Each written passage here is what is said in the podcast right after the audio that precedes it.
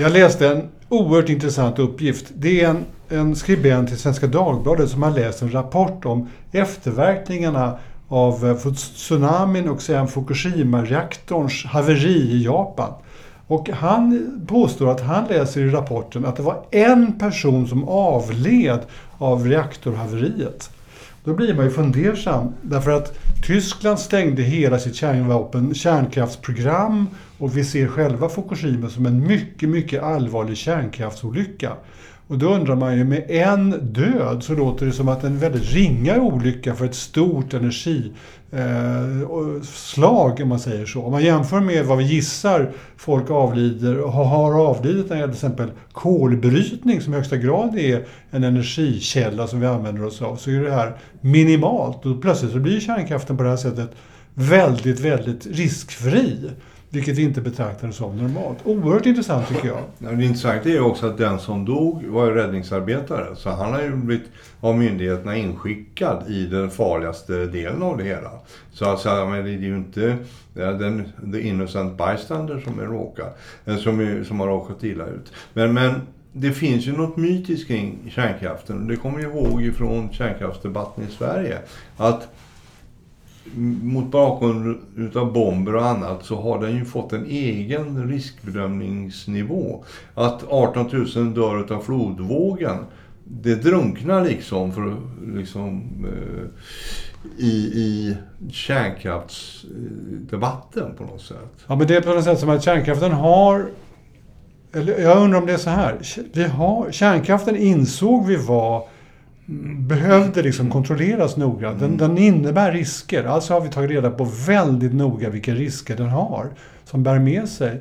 Alla andra energislag är mer eller mindre uppfunna liksom under tiden och då var riskbedömningen och välfärdssamhället inte uppfunnit ännu. Så att de tog man in bara och använde så gott man kunde.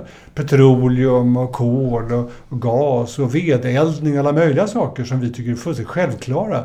Och som vi aldrig väger på samma noggranna sätt. Och det har gjort att vi, kärnkraften har då dokumenterade risker som man har mätt och, och, och vägt på många olika sätt. Medan vanlig vedeldning hemma i stugan har ju ingen som har brytt sig om överhuvudtaget. Nej men det är ju det. Och sen är det där evighetsperspektivet va. Vi ska gräva ner avfallet i hundratusen år ja, om vi inte hittar på någon bridreaktor som kan äta avfallet och göra ny energi av det, vilket man kan hoppas. Alltså, men den där stackars oljearbetaren som blir delad på mitten utav vajer som sliter sig, honom är ingen som tänker på. Och, alltså jag när jag var sån här marknadsperson på, på Statraf, då hade man ju rapportering om projektet till Envoyer, Arne S Lundberg, eh, före detta chef på, på LKAB med mera. Och jag kommer ihåg ett styrelsemöte där han och någon annan herre kom in i en debatt om detta och han, han blev helt, rakt upp och ner upprörd. Han sa så här, här tjatas det om kärnkraft. Mm. Men de 15 000 kolgruvarbetare som dör varje år, det är ingen som bryr sig om. Det är ingen respekt för gruvarbetare. Alltså, han var arg på riktigt. Va? Och, och eh, det, det är ju en vinkel på den här problematiken. Varför är vissa risker fina och andra risker ointressanta så att säga. Ja, därför att om man, om man jämför med Fukushima-olyckans en död och, eh, och, så gissar jag att om man let, letar i, i vindkraften som vi nu etablerar i Sverige så kan man nog hitta eh, några olycksfall som är förmodligen värre eh, i bygget av vindkraften eller i fabrikationen av vindkraften eller i transporten av vindkraftverken. Vilket innebär att plötsligt så måste vindkraften då ställas mot kärnkraften. Då blir, gissar jag, att, att, att risktalen när man väger på det här sättet blir inte alls så förmånliga för vindkraften. Ja, vi har i alla fall 200 kungsörnar i Nordnorge. De är ju dokumenterade. Men, men det, alltså det, hela den här problematiken är rätt intressant. För risk, alltså det här med, med sannolikhet gånger konsekvens. Mm. Det är ju en väldigt svår matematik. Därför är det klart att om Forsmark exploderar på allvar och, ja. och Uppland blir obeboeligt. Sannolikhet 0,00000 men konsekvens oändlig. Ja. Så blir ju det en obehaglig riskkalkyl. Absolut så. Även om i Dannemora gruva så drunknar någon i gruv... Eh, för pumpen går sönder i gruvan när man ja. öppnar den igen. Eh, så räknar vi inte det därför att ja, det, det är otur. Nej men det är ju riktigt därför att vi det är mycket känslor. Ja, det är klart att det, nej, men du har rätt i det. Ett, ett Forsmark ödelägger liksom ett, ett, en viktig del av Sverige kan man ju säga under lång tid.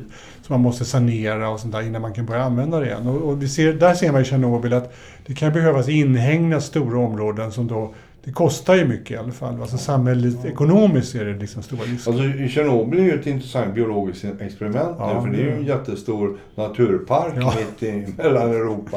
Och, och, och eh, det är ju ingenting att skämta om. 34 människor dog eller Nej. någonting sånt. Men, mm. men, men den här efterföljande katastrofen vi pratade om. Mm. Den, den är ju mer att det är obehagliga stålskelett som står där.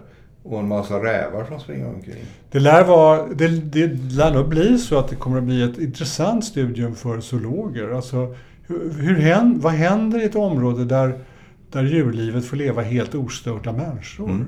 För det, verkar vara, det lär vara väldigt livligt helt enkelt. Alltså. Ja. Uh, när människan har dragit sig ur. Men, men om vi fortsätter med riskerna då. Därför att jag undrar också om det är så att vi själva blivit väldigt känsliga för risker. Vi vill inte ha... Vi tar det för givet att vi inte utsätts för risker längre. Vi bor i ett välfärdssamhälle som är väldigt tryggt på alla tänkbara sätt. Och risken ingår inte längre i vår, eh, ja, i vår värld eller vår, i vår vardag. Nej, men det ser vi ju bara på hur vi själva fick rusa omkring när vi var sex år gamla. Med, med eh, skatknivar och kottar och grejer. Och dagens sexåringar som springer omkring med hjälmar. Och, ja, men alltså det, det är en väldigt stor skillnad. Och det har gått på en generation. Och vi är extremt riskaverta. Och inte bara på det personliga planet. Jag håller på att läsa den där boken eh, alltså War, the conflicts that shaped us. Mm. Så, som en, en kanadensisk-amerikansk historiker har skrivit som årets fackbok på New York Times eh, boklista. Och hon säger också det att i västlandet så är det ju så att krig, alltså krigsstudier och diskussioner om krig, mm. som var livliga ända fram till andra världskriget, har nästan till upp... Det är egentligen bara på militärhögskolor som man man forskar kring detta längre. Alltså, det är ett, det är ett Nolimetangre-område. Och då är hon anglosaxare. Och i vår del av världen så är ju anglosaxarna, det är ju de som... De mest krigiska. Ja, de bibehåller ju fortfarande en form av krigsetos. Uh, och hon säger att det är ingen tvekan om att vi har blivit mycket, mycket mer riskaverta. Mm. Och alltså det som vi i Sverige kallar för fredsskadade. Mm. Och då skulle då västvärlden ha hunnit bli det på 70 eh, år. Eh, medan Sverige eh, har blivit det på 220. Alltså det, det, krigsskada får man inte säga, det är tydligen ett sånt där icke-ord. Men, men det är ju en tvekan om att risk är någonting som inte ska, ska säga, minimeras utan det ska exkluderas. Det ska inte finnas längre. Nej, precis. Alltså, det man undrar över där, här undrar jag så här. Kan man kräva av politiker att de ändå gör klart för oss att risker med att leva, de är existerande? Att man minimerar riskerna i välfärdssamhället och det ska finnas trygghet, det är en självklarhet. Men att, vara, att riskerna kan gå ner till noll, det är samtidigt helt omöjligt. Det, det, en, ja. Ja. Nej, fortsätt. Och ändå älskar politiker att ta till det va? Och, och kräva av våra myndigheter. Alltså vi ska ha nollvision i trafiken till exempel. Mm. Jag kommer ihåg första gången det pratades om det för en massa år sedan. Ja. Då sa min farsa eh, Ja men alla självmord på vägen, det kan de ju aldrig komma undan. Nej. Alltså eh, långtradarchauffören som frontalkrockar med en självmordsbenägen person. Han, det går ju inte att stoppa. Alltså, själva nollvisionstanken är godare än verklig. Och, och det, det är kanske till och med farligt att ha den. Fast jag tyckte, just den tyckte jag nämligen var rätt bra. För då tänkte jag så här, ja men det är väl självklart att alla förstår. Så tänkte jag. Alla förstår att det inte går att nå noll. Men det är ju väldigt bra att arbeta mot ett sådant mål. Och när vi vet att det är klart som sjutton att det alltid kommer vara några olyckor kvar som, in, som innebär dödsfall. Men, men strävan att minska olyckorna har ju varit väldigt, väldigt välgörande för Sverige. För att vi har mycket, mycket färre människor dör i trafiken, vilket är bra. Ja, ja. Nej, men alltså, bilbältet är ju en fantastisk uppfinning som Volvo gjorde. Ja, och har räddat miljontals liv naturligtvis. Så, för jag menar, när vi var unga, då dog det ett par tusen i trafiken. I alla fall ja, 12-1500. Och blev, nu är det 200. Ja, ja. Visst, det är en enorm skillnad alltså. Bil, bilarna är bättre och vi kör förmodligen lite lugnare och sådär också. Mm. Så att det finns en allmän förbättring som har varit väldigt välgörande. Kost, alltså mindre tragedi och mindre kostnad. Men, men för att gå tillbaka till, till du, din fråga. Kan politikern förklara att ja, det finns risker med det här. Det kommer att ske olyckor. Mm. Men vi måste ändå ta det här beslutet. Ja. Vi bygger höghastighetsbanan till Göteborg. Mm. Men det innebär med normal byggrisk att fyra personer kommer att dö under bygget. Mm. De kommer att ramla ner från någon ställning. De kommer att bli överkörda av någon bil. Mm. Någon truck kommer att välta. Alltså, det... Men jag tror, att, jag tror att när det gäller järnvägsbygget tror jag ändå att det är det kan passera på något sätt tror jag. Det kan vi leva med, att det inte talas om. Men jag tycker energifrågan tycker jag är värre, för där står vi inför stora viktiga val. Och där den, den ena, den ena sidan, så att säga, om vi, om vi hårdrar det, kärnkraftsfrågan har, har alltid medfört sig, det har alltid riskdiskussionen var en del av debatten. Eller det var en del av bedömningen på något sätt. Va? Är det här bra, det är inte bra. Och då måste man också ta med på andra sidan vilken risk som finns med att inte ha kärnkraft utan istället ägna sig åt, åt eh, vindkraft som vi gör nu. Eller eller säga så här, att ha kvar det fossila samhället, det innebär också väldiga risker av både omedelbar natur och lång, långsiktig natur. Och det ska vi väga mot kärnkraften. Ja, det där är ju inte, inte minst intressant nu när Kinas stora folkkongress är avslutad och helt plötsligt har lagt hela miljöarbetet på hyllan. Ja, och det ska byggas en jäkla massa nya kolkraftverk för mm. ekonomin går före klimatet. Ja. Och allting det som vi pratar om att vi skulle kunna åstadkomma i Sverige är i princip utraderat. Därför det är vad vi pratar om det är att kineserna kör en vecka till och då är allt vi har sparat borta. Men, och, men, men, det där är egentligen en annan fråga. Det är en storpolitisk fråga som egentligen handlar om andra saker och risker. Då, då är vi inne på andra risker egentligen ytterligare. Jo, nej, men jag, jag tycker ändå att det är så att när vi mäter våra risker här Mm. Alltså vi, vi har vindkraft, mm. vi har vattenkraft, vi har kärnkraft. Mm. Nu har ju tack och lov äntligen eh, eh, myndigheterna satt ner fötterna mot EU när det gäller det här med, med, med att vattenkraft och, och bioenergin ska räknas som, som eh, hållbart och sådär. Så att där kanske vi kommer att få framgång. Men, men alltså hela den riskbedömningen som vi diskuterar faller ju liksom, eftersom kärnkraften är så oändligt mycket bättre på alla faktorer, alla, alla områden utom en. Nämligen att den ska lagras i hundratusen år, avfallet. Och att om det sker en olycka så blir olyckan, hur osannolik den än är, så blir olyckan mycket, mycket otäckare än alla andra tänkbara olyckor i, i vårt moderna samhälle. När, om den händer menar du? Ja, ja. ja, ja. Alltså, mm. den, och det är det den, som är det obehagliga. Den har en egen riskklass, så ja, att säga. Mm, det har den. Jo, det är riktigt. Men vi ska inte... Kärnkraften får inte vara... Det, det, man får ju erkänna att just nu så finns det andra problem med den. Det är ju att den helt enkelt kanske är för dyr. Ja, vi, vi har försett den med så mycket säkerhetsmarginaler, vilket är inte är helt fel. Vilket gör att den kostar så jävla mycket så det kanske blir vindkraft i alla fall. Men den, den är ju inte riskfri heller. Den kommer förmodligen också göra precis just allt det här. Som, den kommer att orsaka ett annat dödsfall och orsaka en annan sjukdom och sådana saker. Så att det, det på samma sätt som kärnkraften ja, gör. Det, men det, det finns ju också en moralisk komponent i det här tycker jag. Och det är det där med att vi undviker all risk som finns. Mm. Och en stor del av detta undvikande löses genom export. Alltså gruvrisken exporterar vi till 12-åringar i Kongo. Eh, kemikalierisken eh, exporterar vi till, till unga fabriker, tjejer ja. I, i Bangladesh och så vidare. Så att, alltså, det finns ju också som en aspekt i det här. Alltså vår risk minimeras Men en del av detta minimerande beror på att vi flyttar på det. Ja, för det moderna samhällslivet är, är riskfyllt och då menar jag inte att det moderna samhället inneburit nya stora risker. Men, men det finns risker i livet. Och, men vi tenderar då att se till att de inte finns just i vårt land utan i andra länder. Ja, och dessutom så är vi så egoistiska kring det. Va? Så vi säger så här, inte nog att vi inte vill ha risker utan om vi ser en risk någonstans i fjärran då ska ju staten, pappa staten, eller mamma staten, ska ju dit och fixa den åt oss. Mm. Jag menar som det här med, med, med pandemin. Ja. Jag menar, är det verkligen rimligt att det finns en pandemi i Sverige. Vi är ju ett välordnat land. Det ska regeringen fixa. Ja, just det. Och nu, nu har hållit på i 12 månader pandemin och de har fortfarande inte fixat bort den.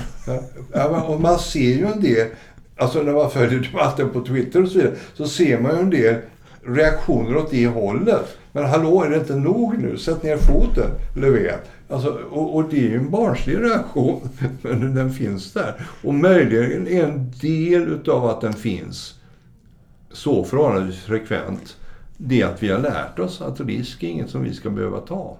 Men varför är vi sådana för? Alltså, är, vi, är det så att vi har vant oss vid att det är så säkert i vårt samhälle så vi helt enkelt tror att detta är det självklara naturliga tillståndet? Det är den första frågan. Därför att den, vi som människor, om man, tänker, om man tänker som människa så inser vi att det finns massa saker som man kan drabbas av hela tiden. Uh, och och um, det, är inte, det är inte riskfritt att leva helt enkelt. Alltså. Nej, nej, life is a contact sport. Ja, visst. Det, så är det ju. Va? Och, och ändå vill vi inte se det så. Utan vi, på något sätt som vi blir oerhört upprörda när vi inser att vi blir utsatta för risker som sen till och med leder till Jo, men vår omgivning blir ju också upprörda. Jag kommer ihåg när, när jag var på besök hos min kusin i Holland. Och så ser jag en mamma komma cyklande. Mm -hmm. På den här fånig runt sadel som de har i, i, i Holland i ösregnet. Utan mm. hjälm, utan ja, regnrock. Va? Ja. Och efter henne kommer liksom två unga cyklande. Mm. Utan hjälm, utan regnrock. Mm. Mitt på gatan liksom. Ja. Så, mm. Nej men här har ingen regnrocka för det regnar så mycket man vet att det är ingen idé. Ungarna torkar ändå under lektionerna. Mm.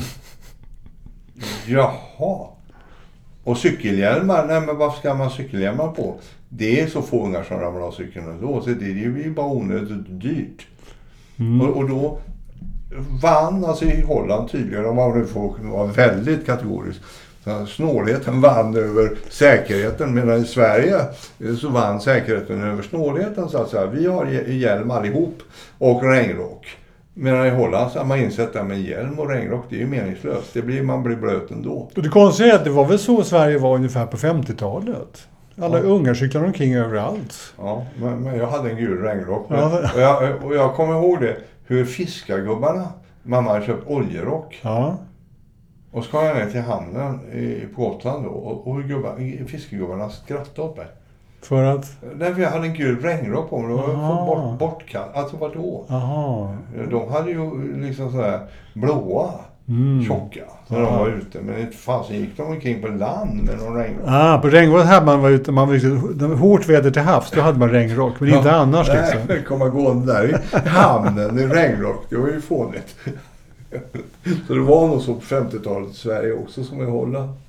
Det jag undrar över, om man fortsätter då, då kan man ju tänka sig att det, man får ju, det är ju faktiskt så att man kan se ett ramaskri i vår egen, i vår egen press över att om det uppdagas att någon har blivit utsatt för en risk i ett område som där samhället eller socialen eller något sånt borde ha varit relativt riskfri. Inte för att det är nästan så att det kan, man kan höra det här Eh, ska säga, skallet eller, eller klagomålen även om det inte ens händer någonting utan bara att det uppdagas att risken finns. Bara det låter som att det är någonting fel begånget.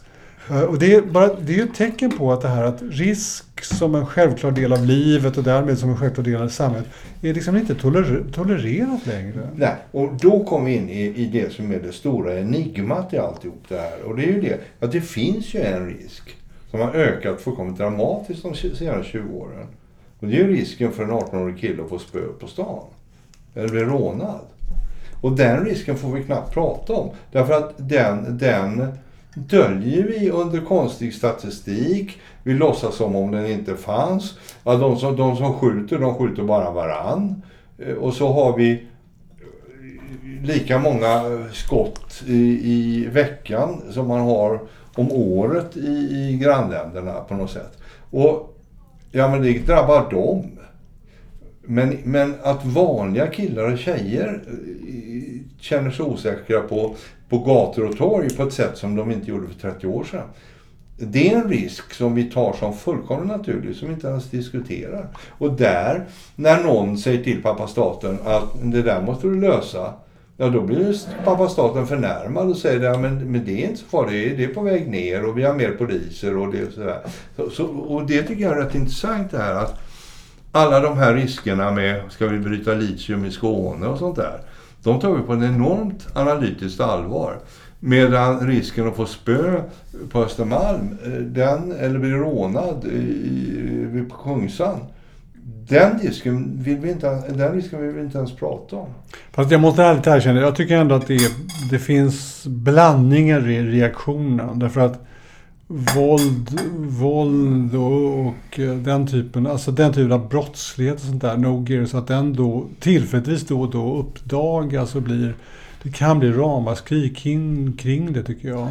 Jo, det blir, det blir ett ramaskri kring det. Men det blir ju inte den analytiska genomgången som det blir av huruvida kopparkapseln håller i hundratusen år eller inte. Menar, vi, alltså... nej, nej, nej, nej, men kärnkraften är ju alltså, den, kärnkraften är ju exemplet på hur extremt noggrann Ja, och ingen får ju räkna fel nej, på kärnkraften. Nej, nej, men när det gäller andra områden, då är ju felräknandet snarare norm än, än undantag. Men jag, vill ändå, men jag vill ändå hävda att vi är, alltså att vi ändå har någon sorts uh, egendomligt sätt att se på risker. Som, som att de inte ska finnas eller får finnas eller kan finnas. Och att vi inte går med på det. Och, och, och vi vanliga, uh, om vi upptäcker att de ändå är där så upptäcker vi att det finns någon, så anklagar vi någon för det. Alltså en ansvarig har, har inte ordnat med att ja, minimera den här risken. Ja, och det är ju till och med, alltså man får inte skälla på andras ungar. Utom på ett område. För du får säga till honom men du måste ha på dig cykelhjälmen. Mm. Det är ju ingen som blir arg om man säger till om ungen kommer cyklande med hjälm och pakethållare. Och en i vilken person som helst säger till ungen. Ja, nej, men du måste ha hjälmen på dig. Det är ju ingen förälder som blir upprörd för det. Även om föräldrar väldigt lätt blir upprörda när någon påpekar något.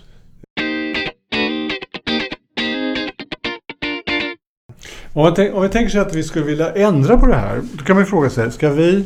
Är det, är det en politikerfråga som är omöjlig? Därför att en politiker kan, den politiker som säger att det här är det här är någonting som vi måste ändra på rent mentalt i Sverige. Vi politiker kan inte ta hand om alla vi kan inte lösa alla de risker som finns, typ eh, ramla av cykeln eller, eller eh, drunkna och sådana här saker. Vi kan informera väl om det men vi kan inte minimera det på något sätt. Va? Vi kan dessutom bli utsatta för krig och vi ska försöka se till att vi har ett ordentligt försvar. Men det är definitivt en situation som vi inte kan stå, styra över själva. Vi ska naturligtvis se till att vi inte inleder ett krig men vi kan inte lova att ingen annan kommer att angripa oss. Så vi Rösta på oss och vi kommer att se till att samhället blir så bra som möjligt men vi kan inte bli riskfria. Men det där med kriget är rätt intressant bara. För där är det ju så att vi som civilpersoner vi kräver ju att flyget ska flyga med biobränsle. Men en sak, en sak som det har ju flygvapnet på och övar sig på. Men en sak är säkert, om det blir krig så är det stora problemet det är ju inte biobränsle eller ej utan det är ju alla andra grejer som exploderar och flyger i luften som förstör miljön. Och, och biobränsle eller diesel eller flygfotogen, det, det, är ju liksom, det är ju en icke-fråga i sammanhanget. Och då fokuserar vi så mycket på att vara jag ska säga, politiskt korrekta miljömässigt. I, fredstid så har vi nästan suboptimerat våra möjligheter att agera i krigstid. Jo, men nu, nu undviker du frågan. Jag frågar liksom så här, kan politiker gå till val och säga så här, vi lovar att göra samhället så bra vi kan. Och det tänkte vi göra på det här sättet. Men ni måste finna er i att det faktiskt finns risker trots allt. Vi, tänker inte göra ett, vi, kan inte, vi kan inte garantera ett riskfritt Sverige. Ja, det är klart att vi kan gå på val med det. Men då säger någon annan politiker att eh, Kalkula är cyniker. Ja, men det är det jag menar. Vi, vi kommer absolut att gå mot en nollvision. Totalt, bara, totala ja, nollvision när det gäller våldtäkter, när det gäller gatuvåld, när det gäller eh, flygolyckor, när det gäller bilolyckor, när det gäller gruvolyckor, när det gäller... Alltså, you name it. Det finns alltid någon politiker som säger att det är nollvision. För då är det ju så här, om den andra politikern säger så här, det jag kan garantera, det är ju det att vi har ett dynamiskt samhälle som kommer att utvecklas, som kommer att kunna stå emot eh, konstiga saker som händer i omvärlden, typ pandemi eller egendomliga angrepp från fientliga nationer. Allt det där ska vi se till att vi är beredda på och att vi kan ordna med. Vi ska också se till att vi har arbetslöshet och att glesbygden utvecklas och sådana saker. Eh, men det kräver att vi faktiskt gör saker och att vi utvecklar saker och att vi tar, eh, startar projekt och ordnar med grejer. Men det kommer inte bli riskfritt. Nej. Och, då säger, och då säger den andra, nej men det, det där är cyniskt. Vi, kommer att, vi tänker minimera alla risker. Jag tror faktiskt att det finns ett visst behov av, eh, ett visst latent behov av klartext i samhället. Att folk skulle säga, men vad skönt att någon talar om hur det verkligen är. Så det är inte omöjligt att du skulle kunna nå framgång med det där. Jag tycker att våra politiker har en jättetillfälle nu. Alltså nu har vi, nu har vi verkligen något som är riskfyllt, nämligen en pandemi. Ja. Ja, och, och den är fortfarande ganska riskfri för den är förhållandevis liten. Den kan ju bli mycket värre nästa gång. Ja. Och samtidigt så har det visat sig att, att eh, vaccintillgången eh, mm. fallerar. Ja. Hälften så mycket doser som lovat. Mm. Samtidigt har vi haft en nationell tillverkning av vaccin i Sverige som mm. vi la ner när vi la ner allting annat då, i, i, i totalförsvaret. Mm. Jag menar, det, alltså, jag, I morse när jag läste den här rubriken i DN att uh, vi får hälften så mycket vaccin som vi trodde. Mm. Okej, okay, hur lång tid tar det och vad kostar det att bygga en vaccinfabrik? Alltså, är det någonting som vi kan så är det biokemi. Alltså, att detta land där halva AstraZeneca kommer ifrån, kan naturligtvis göra vaccin. Det är ju bara en fråga om langa upp ett antal miljarder och sätta igång fabriken. Det finns till och med kanske en fabrik i Södertälje eller någonstans som skulle kunna modereras för att göra det här vaccinet relativt snabbt. Och det är ju ett, det är ett handgripligt sätt att minimera risk. Okej, okay? vi får inte vacciner. Nu kör vi en egen fabrik här. Färdigt arbete. Den är klar i maj. Alltså, det är ju en handgriplig sätt att hantera en väldigt tydlig pågående risk. Jo, men du kan inte lova att det blir, att det blir riskfritt. Nej, då, då får du säga det. Okej, nu kanske under bygget av denna fabrik och under testperioden när vi testar vårt nya vaccin kanske 18 människor dör. Men det är det värt för vi kan spara 180 000 människor. Ja, det är klart det är en jättesvår eh, pilsner att säga. Utan då säger du istället så här, ja, eh, allt byggande förenar med viss risk och går inte närmare in på det. Ja, och sen finns det andra dolda risker i det hela därför att det förmodligen är det oekonomiskt. Därför att den, den ordning som vi har idag är förmodligen därför att det är, det är bättre att några stora fabriker i Europa än att varje land bygger sin här saker. Det, liksom, det dyker upp massa komplicerade saker. Och alltihopa här är, blir ju rätt krångligt egentligen. Alltså, eh, nej, det är dumt att säga krångligt. Det blir svårt att förklara för det är rätt komplexa situationer. Jag är övertygad om att att um, det skulle kunna passa. Vi skulle till exempel kunna göra någonting i samband med våra nordiska grannländer så vi har 20 miljoner människor på något jo, sätt att se framför oss. Det är ju då att danskarna har sagt att de sista vi vill samarbeta med är svenskarna. Jo, men alltså det, nej, men vi skulle, på något sätt måste man komma igenom det här så att, det, så att man kan göra någon. Men det jag menar är, alltså det du sa egentligen var så här, det finns ett drömläge nu med pandemin att börja tala klarspråk om riskerna. Ja. Och, och det den... För vi har ju tagit en jätterisk i jämförelse med våra grannländer. Alltså hur man än räknar. Så, så är det ju så att vi har exponerat oss själva för ja. större risk. Ja, precis. Det är nämligen 13 000 som har dött här. Precis. Vad som ledde fram till detta, det vet vi inte. Och, jag ska inte kasta, kasta ägg på någon. Men grejen är ju det att det här är ju clear and present danger. Och om någon politiker Ja, men tänk om Åkesson gick upp i morgon bitti och sa så här, nu ska vi, Sverigedemokraterna vill bygga en vaccinfabrik. Det skulle han ju naturligtvis få 15 000 röster på bara genom att säga det. Va? Alltså, därför att läget är så spänt som det är. Va? Och jag undrar vad det är som gör att, att vi skyggar tillbaka för detta. Men är det inte så här, om vi säger så här, det, det kanske är svårt som politiker att säga så här, Ja, det är riktigt att dött många, många fler har avlidit i Sverige jämfört med våra grannländer. Men vi måste ändå hävda att det finns, det vi gjorde var att vi såg framför oss att nedstängningen av samhället, den är inte bra. Utan den skulle vara ännu farligare. Ja, utan vi, vi, låter, uh, vi, vi, låter den, vi låter ekonomin och den möjligheten som det finns i att göra det. Det kan låta brutalt men det har vi ändå van, vi vandrade den vägen. Vilket gjorde att vi sa okej okay, vi tar risken med att det finns en viss smittspridning här. Vi, vi låter den risken finnas med. Därför vi har andra värden som vi, som vi ser vi vill minimera riskerna på. Det, vi, vi hoppas att ni medborgare förstår det. Därför vi tror att vi har gjort det. Det skulle ge Löfven ett gyllene tillfälle att säga så här. Ja, nu har vi tagit den här risken och lett fram till det här. Ja. Och hela vår prognos är baserad på att när vi såg att det fanns vaccin framför oss så har vi fortsatt den här eh, vägen därför att vi visste att vaccinet skulle komma till årsskiftet. Ja. Nu blir vaccinet försenat. Mm. Det kan inte jag acceptera. Jag bygger en fabrik. Du förstår vilket genomslag det skulle bli. Alltså, ja. Även om det inte är sakligt rätt, även om vi inte skulle vinna en månad, även om vi inte skulle sänka risken mer än med någon promille. Så är det, tror jag att i serien, vi vill ha mamma statens att ta bort risk ifrån oss. Så tror jag att det är ett gyllene tillfälle att, att, att casha in på vår riskavärt, eh, eh riskaversion. Va? Men skulle det vara bättre? Det, det, det jag är ute efter det är ju precis som det, det, du själv sa. Jag önskar att det kom fram lite klarspråk här, kanske från politikernas sida. Att, att förklara att samhället har, in, har sina risker trots allt. Jo. Livet har risker och därmed samhället har risker.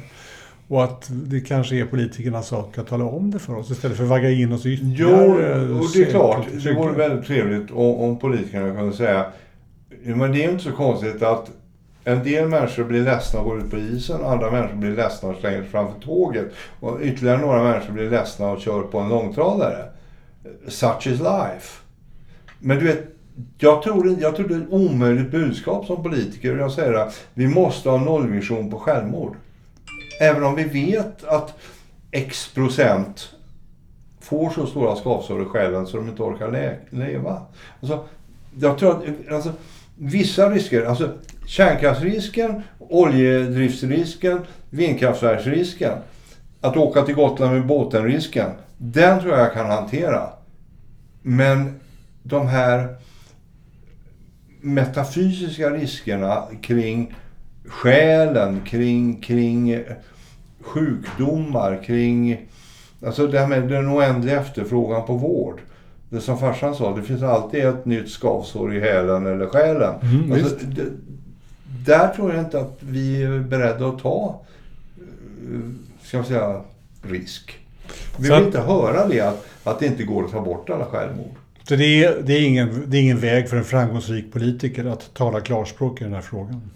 Nej, inte hela frågan, delar av den.